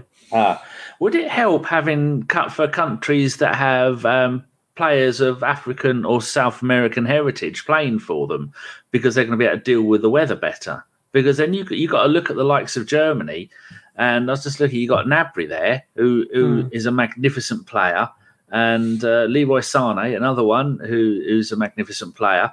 Are they going to have an advantage if you've got a load of Brazilians? Not a load of Brazilians in your bloody team. No, um, naturalized players because we know I- I've not even looked at the Qatar squad, but I'd imagine very few of the Qatar squad are actually Well, actually, from Qatar. from yeah. Qatar. They're all Yeah. going to be Well, now- from Brazil. But nowadays, you don't even have to be born in the country you play for, do you? So I mean, you can like literally. Now, literally Terry be Butcher any. was born in Singapore. yeah, Tony I Dorigo was Australian. Yeah, John Aldridge. Remember? Yeah, and there's a few. Oh, Um, yeah. I'm, I'm just yeah. looking here. There's a Declan every Rice, single one of the. Qatari squad that the current squad are all playing in Qatar, Mm. but I don't recognise a single name. But then, realistically, I mean, barring the South Africa miracle, are they are they really going to get out of the group? Probably not. I mean, I don't think. I think they're fodder, aren't they? I, I don't know. Yeah, the whole the whole thing it's just weird. So usually when you have a summer you, normal World Cup in the summer, you finish the Premier League season, you know, you you applaud or you cry into your tea for the, what season you just had, and then you gear up, don't you? You read all the blogs, you get on all the podcasts, everything. I sort of feel like I, I genuinely hand on heart. If you said to me, name three of the groups, I couldn't. Like I know the France group, I know the England group. I, I haven't got a bloody clue who's in what group until I sit down and look at it. So I mean, I, I don't know. It just feels a bit weird. Um, and Nigeria there as well. This that, that- they, did they qualify? They didn't qualify. No, did they never. No. They got to That's a shame. Um, but yeah, I Looking mean, the the um, Qatari side, they've got a Portuguese bloke, they've got uh, some Iraqis, they got uh, someone from, I think it was Senegal that I, I looked at, um, Hmm. someone from Bahrain. So they're, they're not at all like I thought they would be. There's someone from France. mm. Um, And I guess the bigger question about all of this is who's going to be the next James Rodriguez, the the guy that scores the uh, Oh, worldie the who one. gets signed by you know by Chelsea for seven hundred and forty million only to only to end up in like League Deux next season as a backup fullback or something. It- yeah, because you know there's going to be one of those, don't you? Do you remember Tshabalala, the South African dude? yeah. He scored, yeah, and he went to Nottingham Forest. I think I don't even know where he plays now. Yeah, that that didn't work out, but yeah, I mean, who knows? Who knows? We'll uh, we'll have to see. Um, but yeah, as long as our Arsenal just- players come back fit, um, that's all I'm. I was just going to say, I agree. Yeah, yeah. Aside from seeing France go far potentially and England massively cocking it up, I don't really care as long as the Arsenal boys come back fit. And you know, uh, what one thing that would be quite interesting is if uh, this is purely from my interests here, but um, you've got three players at PSG: one place for France, one place for, for Brazil, one place for Argentina. That could be a really fun dressing room, depending on what happens in potential finals or semi-finals. But uh, hey ho! And um, formerly knows has actually just put in the chat there about Japan. Um, interesting, by the way, and have not had no idea that you were from Japan, Noza. So thank you for sharing that information. They're they're a nation that I always find them really fun. The Japanese.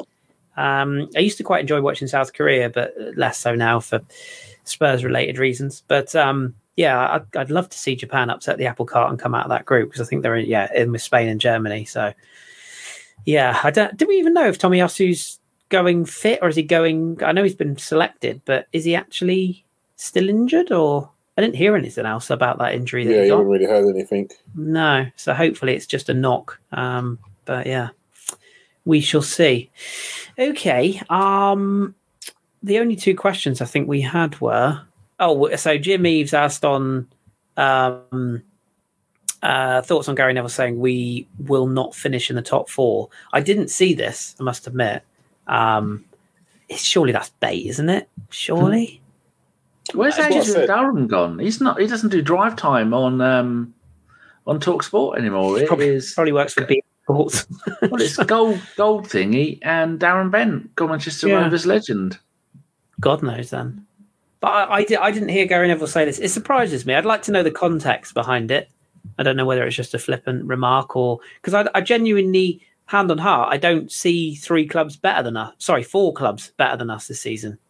Um, as much as I want Liverpool to be a finished club, you know that they're going to go on some sort of run post World Cup. That lot Hmm. down the road will go on a run and then inevitably bottle it as usual. Um, Man United, that Villa result aside, and well done, you know, Emery for that, by the way. Uh, you, you know that they'll be up and around it. Chelsea can't be shit forever. Um, although I have to say, Potter's he's already under fire, isn't he? Which is hilarious.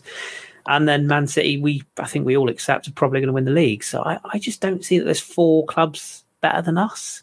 So I feel like that's bait that comment. But um, the only other question, maybe we'll finish on this one, was from Boytendio. Um, and he said, I'm asking as many places, I'll find the answer. Would you have Jesus and Odegaard or Jesus and another striker, not Haaland? um, I, I personally agree with what we've got.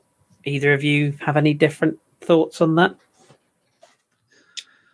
Uh, And Odegaard. I guess what he's saying is, would you have the striker at the except at the expense of Odegaard? Because I would have another striker with Odegaard. I, I take his point. Like we growing. are short. he's still growing into that position, isn't he? He's uh, he- he- he's Hmm. not magnificent game after game, but that is the kind of position where you he's what is he? He's twenty three, something like that. Yeah. So Oh, he's, still very he's young. Not, yeah. yeah, he's not going to be um, the the Dennis Bergkamp, which we all want him to be in that kind of position. That's going to Hmm. take him years to do that, but he's playing Hmm. regularly. He's, he's getting assists. He's getting involved. But it does give him a little wry smile when um, you see something needs to be done, and uh, Xhaka is the one organising everything, and Xhaka's doing the team talks, and Hmm. we know who's the captain on there. Yeah, and it, and it makes sense to give it to Odegaard for longevity, just in terms of silly things like the branding and the, you know, the interviews and the sort of building a younger player up. And yeah, I mean, I, do get it. Um, and yeah, Carl, would you? The, the weird thing is, I, I was watching thirty-six-year-old Olivier Giroud scorpion kick the winner for AC Milan last week and whipping his shirt off, only to be sent off uh, Two for doing so. assists, wasn't it? Yeah, in the Champions League as well. And to be fair, Olivier, if I had that that set of muscles, I'd whip my shirt off after every goal as well, mate. Fair play to you. Um, but I watched that game thinking to myself, "Cool, I'd kill for Olivier Giroud back at Arsenal right now." Um, but yeah, would would you? Are you a bit like me, where you you'd rather not say you wouldn't want Odegaard, but you'd love to have somebody as well as Jesus and Eddie, just another another option, a different type of striker? Yeah, I think we spoke about this last time I was on the pod. I want a striker who's tall, so mm. that if the ball into feet is not working, the get the cross in, not just long balls, but even that might work. You know, hit up to the big man, he can control it, knock it onto the little man. I don't think there's anyone in our squad at the moment who can kind of do that. So mm. I like something different. But you know, Martin Odegaard, like Danny said, you know, Martin Odegaard's not brilliant every game. There are some games he totally goes missing. Um, mm. And, you know, you just want more from him. Then there's some games where he's just absolutely brilliant. But, you know, mm. I know it's not an excuse we can use all the time. He's young, he and he is.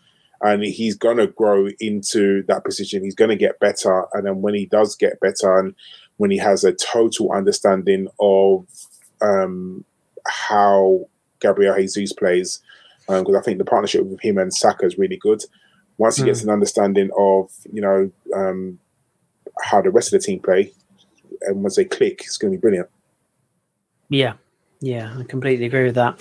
Um, I've got one last question that I've just been reminded of by seeing something in the chat that I was going to mention, um, and I'm going to just before I ask this question, I'm going to say off the bat, I like the person that's done this.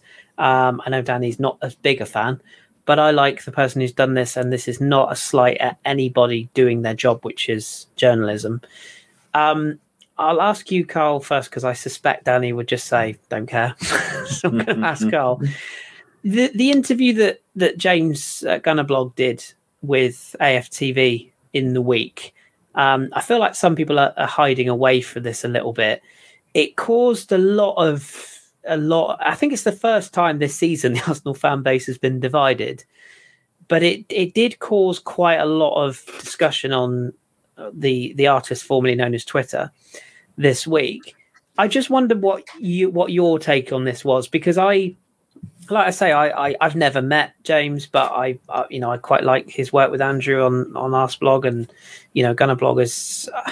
I I still think the Athletic is a little bit I think it thumbs its nose to people. I still think it's a little bit um, highbrow. For I don't think I don't think it's worthy of a subscription. Let's put it that way. That's just my views. Hmm. But what did you make of the article? I mean, did did you feel that it that it was fair? Did, do you subscribe to the idea that we should sort of just say bygones be bygones, or do you sit more in the camp of well, actually, they did have let's put it politely, some very shady characters, and let's let's not forget they basically divided this fan base off their own back. They chose to do that. They chose the toxicity. Um, they made no attempt to to make it a positive channel. Did you did you sort of did you care even? Did it did it raise any eyebrows when you saw that? I okay. I'm gonna try. And I'm gonna try and very very short. Um, I don't care. Um, but for me, it was a bit of a puff piece. AFTV, Arsenal Fan TV, whatever we're call them, made their name of the reaction videos of two to three characters.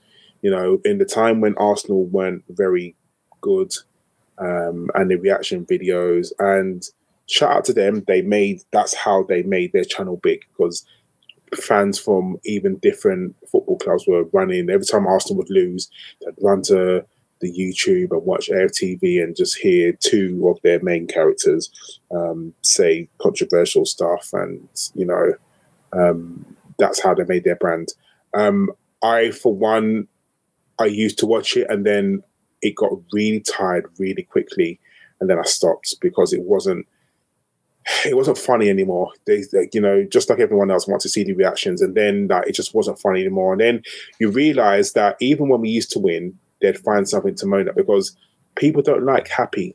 People don't like happy supporters. Happy doesn't get you hits and clicks. winning, you know, people being happy, joyous, doesn't get you the clicks that you want. People go there for the bad reaction. It's like here, Danny. Danny, when we used to do like um, the religious post game shows, if we mm. was to lose to I don't know a club, our Swansea. views would skyrocket. Our views would be absolutely out of this world.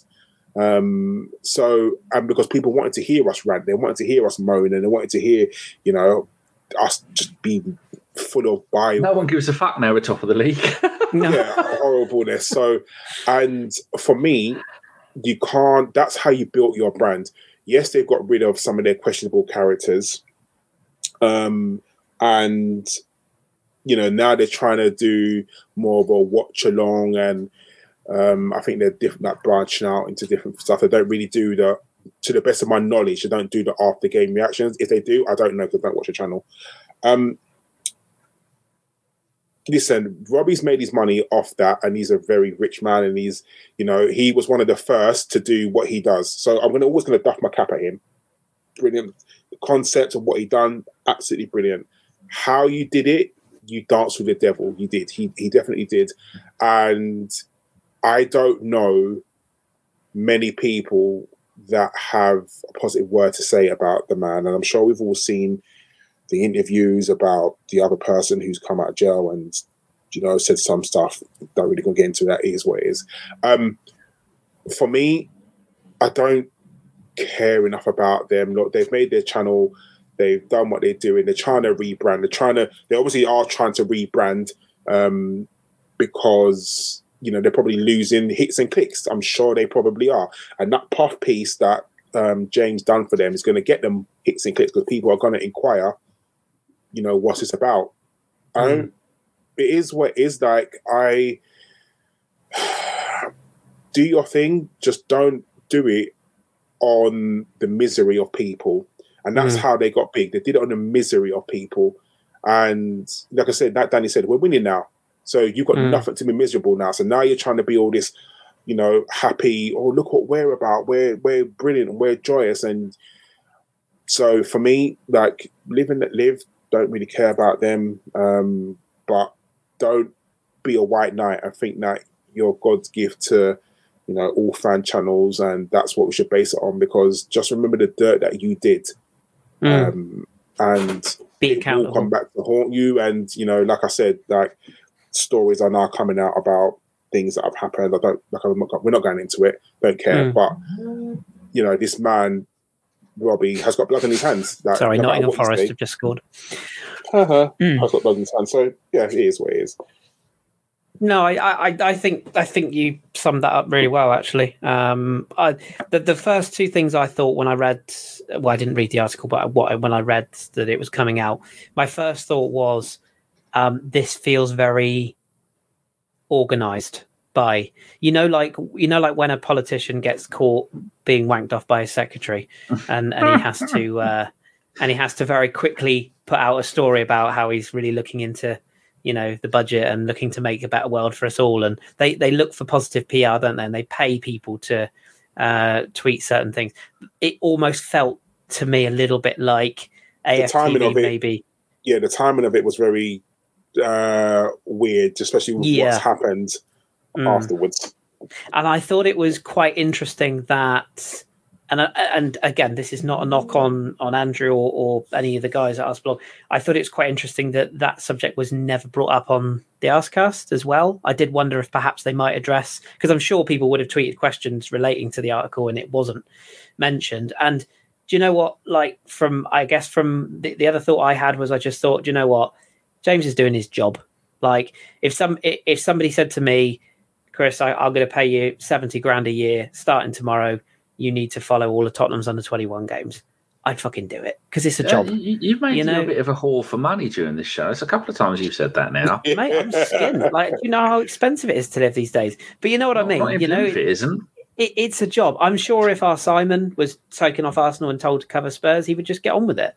Like he'd be you know, back here, is what he'd be. Well, yeah, but but sometimes you just do what you do. My only thought was if James had a choice about whether to do that article or not, personally, I probably wouldn't have touched it with a barge pole. But I also don't have any, like you, I don't have any you know a dog in the fight. Like you, Carl, I've probably been at games where I've seen the you know the furore that goes on um, when they were recording. Uh, it divided a lot of people. There was a lot of very rough, uh, you know, opinions being hurled around at that time. And they did, you know, they did build a brand off the back of the negativity. And I think it's fair to say, spawned other channels of other football clubs who jumped on board that as well. Um, but you know, as I said before, accountability is a big word. You know, if you can, if you can admit to your mistakes and you can hold yourself accountable, um, and let's also not forget that you know one of their members is no longer with us, um, and you can't tell me that some of the things that he went through were not related to some of the abuse that he got, um, which I think. Well, yeah, good point. Well. Actually, yeah. Well, there you go. So, I mean, you know, in the era that we all focus on mental health a lot, I don't care who you are. If you're getting whether whether you, I know people say, well, you put yourself in that position. We do it every week. We put ourselves on camera every week.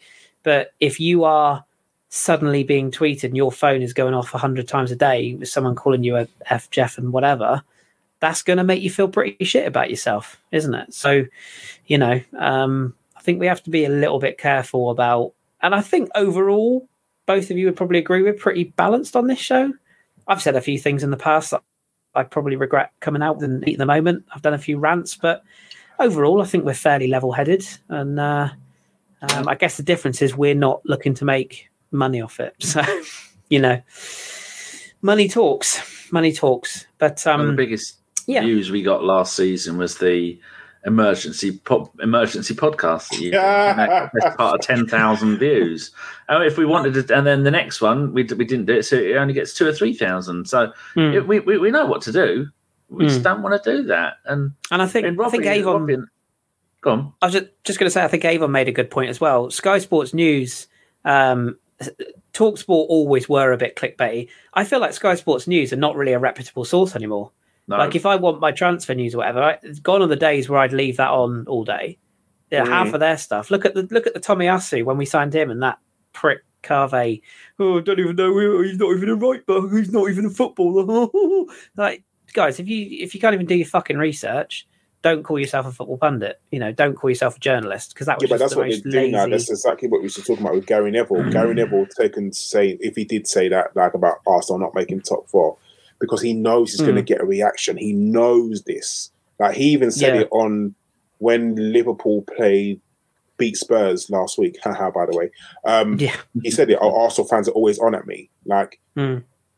because he knows he he knows exactly what he's doing. He says something controversial about one of the best supported clubs um, mm. on Twitter. We are. We're we're a strictly have found out. Exactly. exactly. so you know that says it all. And the fact Week that eight, um, the fact that if you say something, it's that like you said, talk sport as well.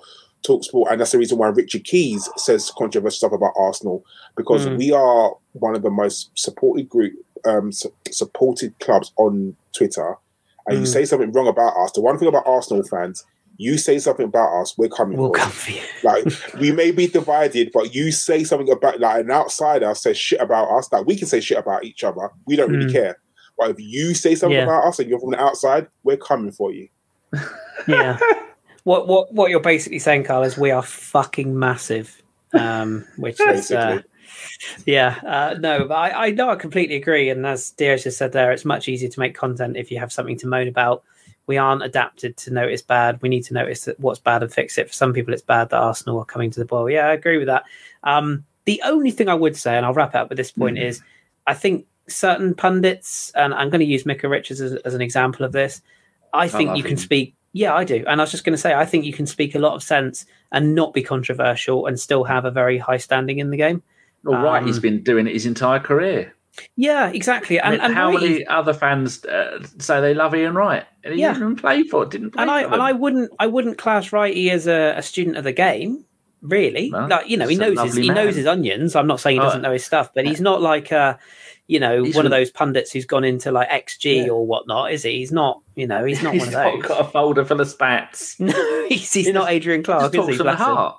Yeah, exactly. So How um, you doing getting him on the show, Carl? As he's your mum used to babysit for him or whatever it was? Because uh, ten years have been waiting, but uh, Carl and uh, so far bugger Ian all. A very, very busy man. Like He is. yeah, That man's everywhere. I'd argue he's busier shout out to now him. than he was when he was playing football.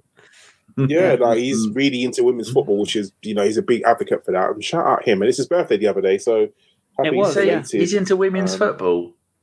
Yeah, he's, He's very, very very, into it. very big ambassador of the women's game. Yeah, and he, and I- I, I think, I they've- think I'm right in saying he's got a contract with Adidas as well. Oh, Nottingham I hear Forest two, Tottenham nil. Oh, Jesse Lingard. Haven't they got like a strong squad as well? I'm sure they're yeah, they've got like a full strength right. squad out. Oh, yeah. Great goal, the first Horrendous. goal for Forest, running down the left hand side, curled it top right corner.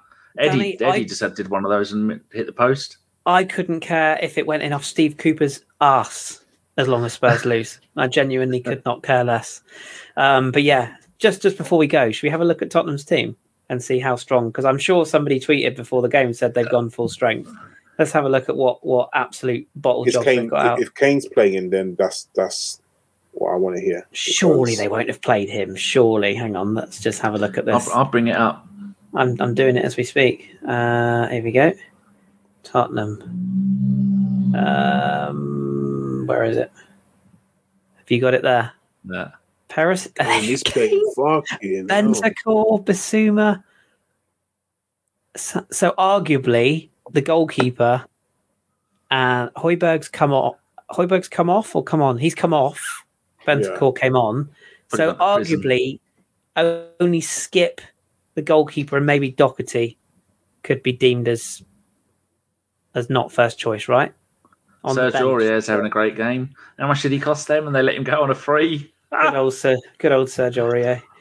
But yeah, that's fucking. I mean, let, let's not talk too soon. All right, Spurs can, you know, Forest, Forest are dreadful. Let's not forget that. So you know, things can change. So let's let's not jinx it. But it And they also go. To, well, how many times did Spurs go two 0 down and then come back? Yeah. win? The penalties. Yeah. just ask Marseille. Oh, Renan Chris- Renan Renan Lodi scored the first goal. Great goal. Yeah, yeah, yeah. Brazilian Lis- fullback. Lin, uh, Lingard uh, jumped up, uh, cross from the left, jumped up, headed it down. and he's uh, been bloody dreadful Dog since he signed for him as well. So that's quite Awful. interesting, isn't it? I'll never forgive Yes. him for that dance. They're getting 200 grand a week. You'd pay for him, wouldn't you, Kris? As we figured out, you'd do anything for money. Two hundred grand a week. I'd pay pay for him for 20, 200 quid a week. Fuck that. Anyway, Is Aurier a gooner? Uh, he was pictured in an Arsenal shirt once upon a time. Yes, I sad to be called a gooner. I think it's probably a stretch, but it was when we had all the African players. He seemed to be quite keen on coming to us when he was at Toulouse. I think during the Uh. Rosicky era, like the Nike shirts with the bands around the shirt. What was that 2004, five era? Uh, I was imagining Giroud Yeah. wearing that. yeah, good times. I. Anyway, I feel like that's as good a time as any to to wrap this shit up. Um, So Mm. that's exactly what we're going to do. So uh, moving forwards, uh, preview show, Danny, before Wolves Friday. I don't know if I can be fucked anymore. and if that doesn't sum up ABW, nothing ever will. we go. Well, the Here we enthusiasm we can be is fucked. to. Uh, if we get an entire run of a month, and I like to try and get to close to 50,000 views a month. I know AFTV will fart in a milk bottle and put it up there and they'll get 2 million in an afternoon. But I could do that if you yeah, want me to. luck. Like Robbie. it. Every, talking about the AFT stuff, everyone who's I know who's met Robbie, who's met Troopz, who has met Lee Judges and, and Dan, lovely people. The only person I've ever heard gone, he's a fucking arsehole's DT. Mm. And we, well, ABW's never been uh, had any bad words to say about AFT as as people. They play the game, Mm. and fuck me, do they play it well? Um, Mhm. So, yeah, if like this month, there's no point going out, getting up early, and doing all that stuff. If it's going to be, there's only a few games, and no one cares about. it. If I feel like it on the day, then I might Well, do it. But Well, bear in mind it's a seven forty-five kickoff, so if you I get might be up. five, you might be you might be up in time for for that. Um, so I guess what I'll say then, as is always the case, is if Danny can be fucked, we'll do a preview show. If not, don't expect anything. Um, are you running the spaces, Carl, on Sun Saturday night, or is it a no, I'll be at work. Um, You'll be- so okay. sadly, no. Cool, cool. So no spaces this week, but we will we will be back. Um, I still have to kind of uh, finalize details, but I um I am in negotiations with people about a World Cup show. So uh, just to give you guys a heads up, you won't be ABW less for the World Cup. We will still be doing stuff. Um, unfortunately, as much as I would love to do a daily show after all the group games, because you'd get bored. I can't bored. no, no one's So- so, time. No, the fans you'd be like, got yeah, we'll do it. And then they'll be like, can anyone jump you'd be like, "Oh like, fuck this for a game of soldiers," and I've actually got a job now, so you know I've got to do work. But um, we will probably aim to do what I'll say is we'll commit to to the regular one show a week. We may we may do it might be a case of look we might just go live, and that is a beautiful segue for me to remind you to flick the bell for notifications. You see what I did there? So I'm genius. Magic. It was like, I did my thing and stuff. Uh, but yeah, subscribe. So basically, when we go live, you'll know. Um, but the plan is to, uh, for those of you who are who are around and are old enough to remember, uh, I used to host a show called the Football Hipsters, um, which was my own kind of standalone idea. But then we we merged it with ABW, so we will probably put out some hipster based uh, podcasts under the guise of ABW throughout the World Cup. So because it's not really Arsenal related, and Brighton are two one up splendid. Um, so yeah, but um, so look out for that. We, as I say, I don't know when they'll be. Um, they won't be on the, the, the they won't be on the England or France days. I wouldn't have thought because we'll be busy with those. But yeah, we will pop up with a couple of those. And next week's ABW show, um, whenever we get around to doing it, will probably be a, a proper full uh, World Cup deep dive, unless of course we beat Wolves fourteen 0 and we've got lots to talk Mhm. about, or in case we lose, of course. Where in that case, bring on the views, everybody. Hopefully, 10,000 views, not- here they come. Emergency podcast. emergency podcast, burn it to the ground. Um, but anyway, keep an eye on uh, on on the socials, etc. And like I say, uh, if you're not subscribed, please do. And uh, also, if you could uh, give us a like, that would be fantastic. Leave a comment if you so choose, or if you desire. Um, and you know, if nothing else, just tweet Danny abuse. So it's, it's all fine. It's all fine. Or just tweet tweet Josh and see who he supports this week, uh, or what other podcast he's on next week, or whatever. Love you, Josh. Lightweight. Right. Uh, Carl, thanks to your mum for making you available, and thank you to you for coming on. No worries. She's still not talking to you, by the way. I just texted her and she said, tell Kris I'm still not talking to him. Fair enough. I wouldn't talk to me either, to be fair, but that's fine. Uh, Danny, you kind of had to be here because there literally was nobody else but me and Carl. So thank you as always. Oh, that's all right. And thank you very much to you and Loki for making his podcast debut. Mm, He's yes, he's- still he's now done more shows than Jeff this season. yeah, yes, that's very true. He's actually sat behind me. He's curled up behind me, Yeah. which is quite the place for a cat to sit. Oh. Anyway, um, thank you to all of you in the chat. Uh, you guys are the real ones, as I've said to you a hundred times before. Without you guys, there is literally no point in us doing this because it'd just be a load of waffle. Uh, but it'd be to no one. So thank you very much for all of you who have been in the chat this evening. Uh, you are the real ones, and to all of you listening in delay, thank you as always. We will be back after the Wolves game next week, Monday, Tuesday, Wednesday. Who knows? It'll be a nice surprise. But until then, uh, good luck to Arsenal for the rest of the evening, although it doesn't appear to be going too well right now. And uh, we'll talk to you after the Wolves game, Wolves game next week. Stay safe, everybody, and keep it Arsenal. We'll speak to you very soon. As soon as I scored that goal, I was fucking livid. Get down, dog. Splendid business. He nearly caught the bloody thing. What are you talking about? So I was just eating a full quiche. Well, you don't often see them at Ibs, so when you see them in the supermarket, they need to be swagged, microwaved immediately, and get the brown sauce on and bosh, Bob's your uncle. Never in doubt.